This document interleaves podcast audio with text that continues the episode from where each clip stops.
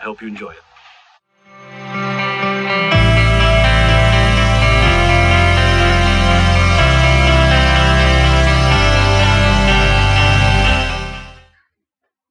One of the most baffling things about Jesus is that he showed up as a religious leader. But as you read the Gospels, you see that he just didn't gravitate towards religious people. So you have a religious leader that's not gravitating towards religious people. He was sent from God, but he didn't seem to pursue the people who were considered most godly. In fact, the way we kind of say it around here is this people who were nothing like Jesus actually liked Jesus, and he liked them back. And, and the challenge to me personally with that, and the challenge for all of us, is this the church is his body, which means what was true of Jesus personally should be true of us collectively. that, that's what was true of Jesus personally, that people who were nothing like him liked him, and that people who were, were kind of even drawn to him, even though they didn't really understand him. This should be true of us. People should be drawn to believers who are in line and on mission with what Jesus was up to in the world. We should be the most likable people in our community, whether people agree with us or not, or believe with us or not.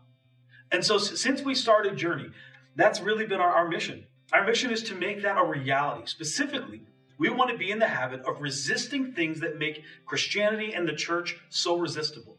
That, that corporately, we want to be intentional about resisting the things that make the church and that make Jesus and make, make Christianity so incredibly resistible. Now, when you open the Gospels, one of the things that kind of jumps out at you is one of the reasons that people who were nothing like Jesus, like Jesus, and was because of the way that he kind of prioritized people and the way that he categorized people, and essentially the way that he viewed the world and the people in the world. Luke tells us this. He says, Now the tax collectors and sinners were all gathered around to hear Jesus.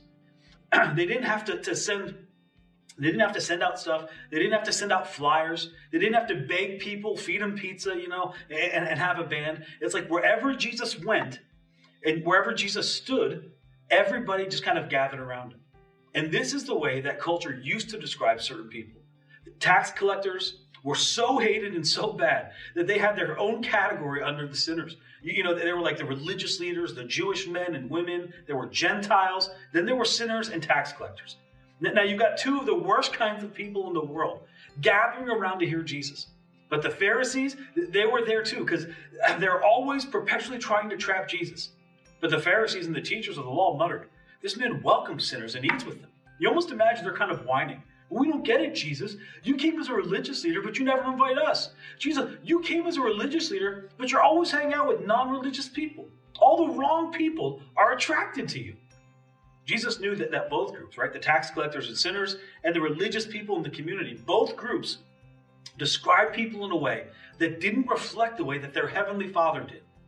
That they thought in terms of good people and bad people, acceptable people and unacceptable people, ceremonially clean people and unceremonially clean people, man versus women, man versus children. And all these were descriptions of people. But unfortunately, in this culture, these descriptions crept to the top. These were the primary ways people viewed the people in their community. And so Jesus decides, I'm going to teach both groups at the same time how to view the world differently, and how to view people differently, and how to view your Heavenly Father differently. How to view your Heavenly Father, or how your Heavenly Father views people. He told them three parables two about lost things and one about a disrespectful son. These are some of the most famous parables that Jesus taught. I'm going to go through them quickly because chances are you've heard them before. So in Luke chapter 15, if you want to fill in the gaps, you can kind of read this for yourself again slower later on. But, but here's what he says. We're just going to jump right in. Suppose one of you has a hundred sheep and loses one of them.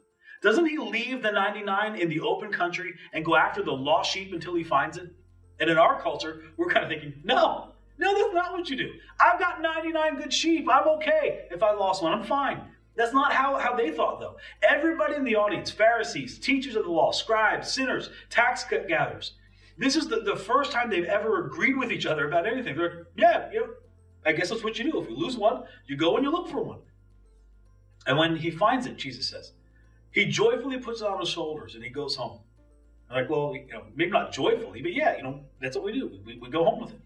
And then he calls his friends and his neighbors together and says, Rejoice with me. I have found my lost sheep. Because when you find something that's been lost, it's valuable. You feel good. You feel better than you did before it was lost. It's a very strange thing.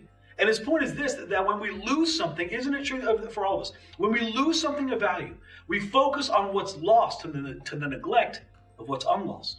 The first year I was married, I lost my wedding ring. I, I knew, Uh, or at least I thought I knew rather, that it was in the house, perhaps in the kitchen. So I searched everywhere. I tore the kitchen apart, I tore the bedroom apart. I couldn't find the ring anywhere. When Tanya got home, I had to tell her. Can you imagine if I said, Hey, babe, I, I lost my wedding ring, I'm sorry, but at least I have my wallet?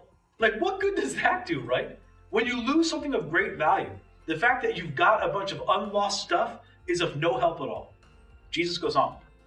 I tell you that in the same way, there will be more rejoicing in heaven over one sinner who repents.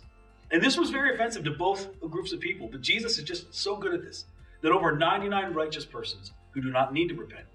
And the Pharisees who think that God just thinks about them all the time, they're like, You mean God's more interested in, in, in him? You, you know, him who, who I wouldn't even have in my home than me who does everything right?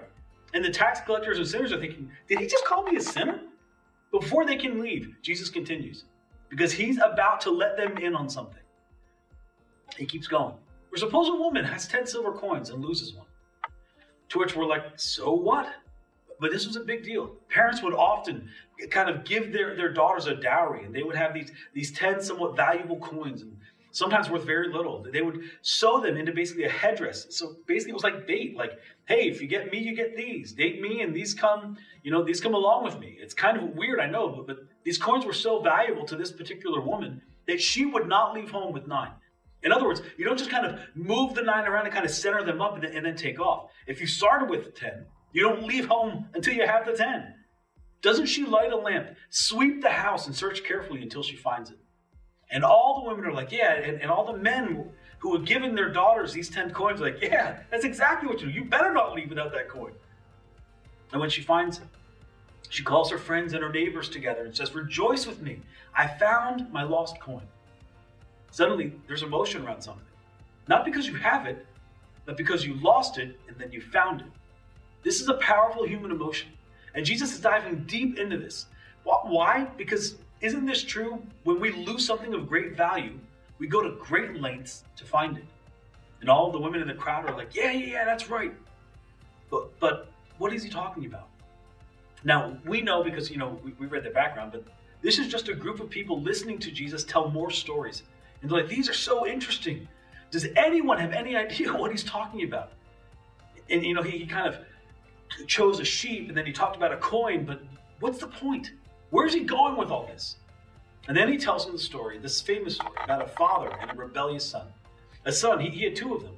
And the younger son, you may have heard this, the younger son essentially says these, these are my words. You know, the younger son goes to the father, and the father's wealthy, and the younger son essentially says to the dad, you know, dad, when you die, I'm going to get half of everything. So let's just let's just seem like you're dead because you're not you're taking a long time to die. So let's pretend like you're dead and just give me my share of the inheritance. Inheritance. And this just it totally impacted Jesus' audience. Dad, let's pretend you're dead. Go ahead and give me my share of the inheritance now. And I'm telling you, even as a father, you hear that, and it's like I couldn't imagine. What would that say about your son or your daughter? It would tell you the same thing it told the people listening to Jesus' parable that this son was gone relationally long before he left home. I mean, I mean, this this relationship was broken. Dad, why won't you just die? So let's go ahead and pretend like you die, and then give me half of what's yours anyway. And the father, this is the amazing part of the story. The, the, the father wanted to reconnect with the son so much. He wanted to reconnect relationally so much. He knew that the relationship was broken, right? The conversation is sort of the pinnacle of a bunch of other conversations that probably went on in the normal, uh, the normalcy of the home. The son seems so distant. The son would never take his earbuds out. The son never participated in dinner. The son is gone. He's physically here, but he's gone. His body might be here, but the relationship is destroyed. So the father gives his son his inheritance. This packs him up and sends him off. And when he does this, the audience is just, just completely gasped by this. How could that be? For that culture, they summed up that father as a fool. Lord, this is when you need to go to, to Leviticus and you find that hidden verse that says, Stone the rebellious children, because this kid deserves to be stoned. And in this story, Jesus said, The Father said, Okay, let's pretend like I'm dead. I'll liquidate half of my estate and you can have you know half of your stuff now. I'm telling you, it was like it was silent in Jesus' audience because the point was pretty clear. Here's a dad who's willing to lose him physically to lose him spatially, to lose him, to potentially win him back. And you know the story the son liquidates everything. He packs up, he hugs his dad and mom awkwardly, and probably the older brother is nowhere to be found. Then he takes off and he goes to a distant country. We don't know where. He just went somewhere cool. He got a condo and a car, you know, a cat. He's just like living the life. Time goes by and time goes by, and eventually, you know the story. In fact, some of you, this is your story, right? This is this is your story uh, of hope, right? You played the prodigal son or the prodigal daughter or the prodigal granddaughter. Eventually, the son is overwhelmed. Eventually, the son is overwhelmed by the realization that he is disconnected. Eventually, not initially, the son in the story is overwhelmed by the realization that he's lost. And he's missing home and wondering if home is missing him. He's missing home and he's wondering, I, I wonder, I wonder if home is missing me. But I don't think home is missing me. Not after the way I left. If I go back, I can't go back as a son. If I go back, maybe my dad will hire me back as a servant because he treats his servants better than I'm being treated right now. Because he'd gone through all the money, he shamed his father. I mean, just imagine this all the wealth that his father took a lifetime to, to accumulate. This son had spent it within a few weeks, within a few months, or maybe even years. He's missing home, but he's wondering if home is missing him. And in Jesus' audience sit people like us that are, they would say, I think I'm far from God. And I would not like to be far from God anymore, but I, I don't know if God misses me. I don't know if there's a place for me. I, I don't know that I'll ever measure up. I meet people who are who are close to God and they kind of got something going on and I don't have it. I'm missing that. But is that something for me? And, and if you'd survey the, the people in Jesus' audience, the scribes, the Pharisees, the religious leaders, they would all say, God doesn't miss them. He's disgusted by them. And if you were to ask them, they'd say, God's not missing us. He's probably disgusted by us. And you know how the story goes. So the son takes a chance. He, he got up and he went to his father. And what happens next in the parable blows the minds of all the categories of Jesus' audience. They didn't see people the way that Jesus saw people. They didn't have those categories. They, they didn't share his categories. This is so powerful. Maybe this is, is emotional for you. Maybe this next statement is why you're watching right now. But while he was still a long way off, his father saw him and was filled with. You fill in the bank. It all depends on how you see people, right? Disgust and embarrassment. But long while he was still a long way off, his father saw him, was filled with compassion. And Jesus' audience gasped again. Compassion have you already forgotten what's happened in your own story, Jesus? No father would feel compassion toward a son who had done something like that. To which Jesus would have said, You're exactly right. If the father in the story saw people the way that you saw people, he ran to his son and he threw his arms around him. But wait, Jesus, hold on, I, I have a question. The father sees the son filled with compassion, runs to the son, throws his arms around him. But, but Jesus, why? when the son was leaving, why, when the, when the son had his back to his father, did the father not kind of run from, from that distance and throw his arms around his son then? Why does he have to let his son go? Why doesn't he chase him down and throw his arms around him and say, Stay, stay? But now the son's coming back. And he's the same son, and it's the same distance, and it's the same two people. But now he's running toward the son to throw his arms around him and bring him back. Why, Jesus? Like, what's the difference? And this is Jesus' point. This impacts all of us, whether you're a Christian or a non Christian, or, or you're moving one way or the other, because Jesus' point was that the Father desired a relationship. The Father desired a connection. The Father desired a relationship, not a GPS coordinate. It was not about knowing where the Son was. Like, hey, where's my son? You know, that's not it. It's not spatially, it's relationally. That was the Father wanted more than anything else in the world was to be in, in, in a relationship with that Son. And when the father saw the son, when the father saw them from a distance, he ran in his direction. And then he totally freaked everybody out in his audience. And he kissed him. And this freaked him out. Because if you remember the story, when the son ran out of money, he went to work for a farmer who took care of pigs. And these are Jewish people, right? The story, the story was like the worst case scenario. He hugs this dirty, ceremonially unclean son and he kisses him. And the audience gasped again. You know why they gasped? Because they didn't understand how Jesus viewed people. In their minds, it was clean or dirty, acceptable or unacceptable, respectful or disrespectful. And the son failed on all of those accounts. But Jesus didn't see people that way. He still doesn't see people that way. Don't miss this. If we are his body, we must not see people that way. The son said to him, Father, I have sinned against heaven and against you. He's memorized this little scripture. He had a long time on this journey. He's like, you know, you know when I get there, I'm, I'm not going to ask to be a son. I'm going to ask to be a servant. He says, Father, I've sinned against heaven and I've sinned against you. In other words, Dad, I've been lost on purpose. And this, this wasn't an accident. This, was a, this wasn't a mistake. I have sinned and I did all of this on purpose. And the dad's like, I know, I knew, but you're back on purpose. So let's move ahead. But the father says to the, to the servant, Quick, bring the best robe and put it on him. Put a ring on his finger and sandals on his feet. He's reestablished as a son to me, his father. Bring the fattened calf that we've been saving up for a party. We're about to have a party, guys. Kill it and let's have a feast to celebrate. And now Jesus let, lets us in on, on how he sees people. This is how he sees you, and it's how he sees me. And, and, there's a lot of things that we can use to describe us, that you can use to describe me. But this is how your Savior sees the people of the world. For this son of mine was dead, is alive again. Not physically. It, it, it, it's just a figure of speech. Let me be specific. He was lost, and now he's found. He wasn't lost to me spatially. I knew where he was. You know, I heard the stories. I know what he did. And I don't want to hear any more stories about my son. But he was dead to me. And now he's alive to me. Now he's found to me. We were disconnected and now we're connected. And that means we're going to throw a party. This is how our Savior sees everybody in, the, in our neighborhood. This is how he sees everybody at our work and everybody at our middle school and everybody at our high school, everybody in first period and everybody in our Algebra 2 class, everybody on the third floor or the first floor. Every single person you come eye to eyeball with, Jesus would have said, Hey, hey, there are a lot of ways that people could have described you, and many descriptions would be true. But let me tell you how I view the world. There are people who are connected to their father, and there are people who are disconnected from their father. And my primary concern is not the connected. I know where they are, and I am so grateful that they're connected. My primary concern, my passion, the thing that brought me here to earth was to reconnect the disconnected to their Father in heaven. See, this answers the question then why in the world would Jesus, a religious leader, spend so much time with irreligious people, disconnected people? Because they were disconnected people. The reason Jesus was drawn to people who were far from God is because they were far from God. And we are his body. And what was true of him, especially this part, should be true of us. Now, here's why I want to talk to you about this today. If you grew up in, a church or if you know you're new to church, the gravitational pull of every church is always towards the church. It's always toward the connected. It's always toward the people just like us. That's just how we gravitate. The gravitational pull is always toward the 99, not the one.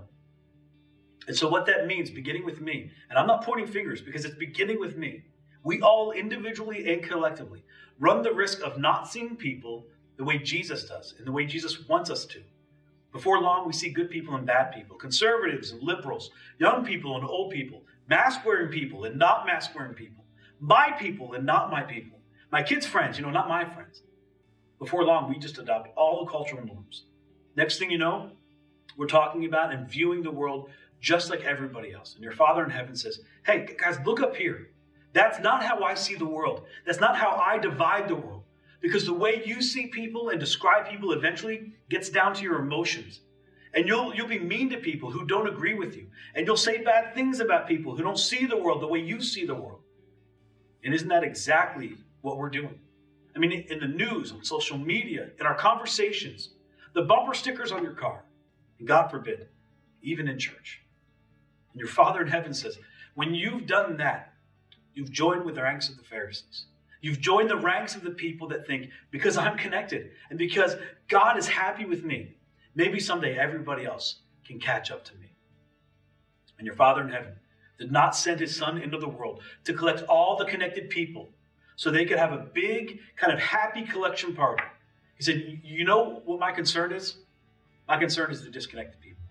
My biggest concern for us, for this church, is that we would drift, that we would become a church who, who is so content with who's here that we would forget the eyes of the Father are on the road. They're on the people who are not connected. That we would lose our concern for the disconnected people, not the down and out people. See, see those are those are some, some more categories. Not the down and out, the disconnected. The thing that lights up the heart of God is not us. It's people reconnecting with their Father in heaven. And I don't want us to drift away from that. Are we drifting? I, I, I don't know. But we dare not. Our mission is to create a church unchurched people love to attend, whether you agree with us or not, or whether you believe with us or not. In fact, you can belong here before you believe with us. Let's continue to show respect for the views and values of people who don't share our views and values. Did you know that the reason people like to be with Jesus, who are nothing like Jesus, they didn't share his view of the world, they liked him anyway. And all of us have friends that we don't align with in terms of views and values, but we like them. We can be like that. That's what we're called to be. Let's continue to give people permission to explore faith before they actually believe, to belong here before they actually believe, to take baby steps of following before they decide, I want to be a fully engaged follower of Jesus. Let's keep doing that. Let's keep creating safe places, starting points where people can ask the difficult questions. And let's let people just attend as long as they want to. And hopefully, something about being with you and something about you know, their kids being with your kids will bring them to a place where they would be open to the fact that there's a God in heaven who has invited you to address him as Heavenly Father. And he loves you so much, he demonstrated it by sending his only Son into the world, that whoever would believe in him would not die, would experience life everlasting. And let's continue, as, as you've done so well, to have a great reputation in the community, to where people w- would look at our church and say, I don't buy what they believe, but I'm glad they're here. I, I don't believe all that they believe, but I'm so glad that Christians are in my community. We would be a poorer community without that church, even though we don't necessarily agree with everything they teach. Last thing. Have you ever lost something that was that was of great value to you and nobody was looking for it but you? Have you ever lost something great and, you say, you know, hey kids, honey, my, my friends, oh no, I, I lost it. And, and, you're frantic and you announce it, I've lost mine, and nobody cares. Let's not be that church. Let's not be those people. Let's not be those church people. Let's take our cue from the Father and the parable.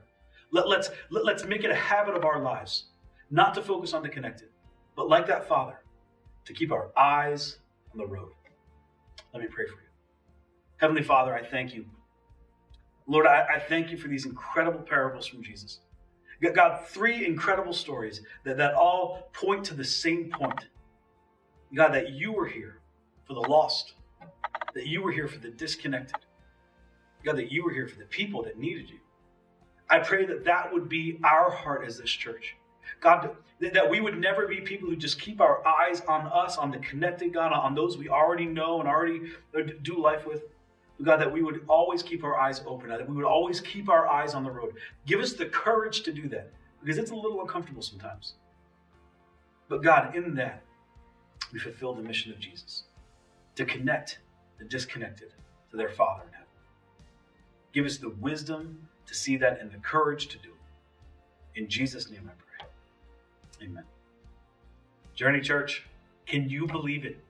We are here. Next week, I will see you in person. If you're still gonna, gonna uh, socially distance and watch messages online, we are going to live stream next week at 10:30. Make sure you don't miss it. You can find the YouTube link on our page. Head out there, be a part of the chat, be a part of what's going on. We are so excited to be able to see you again and to be back to in-person gatherings. Be safe, be healthy, be here next week in person. I love you. There's nothing you can do about it. See you next week.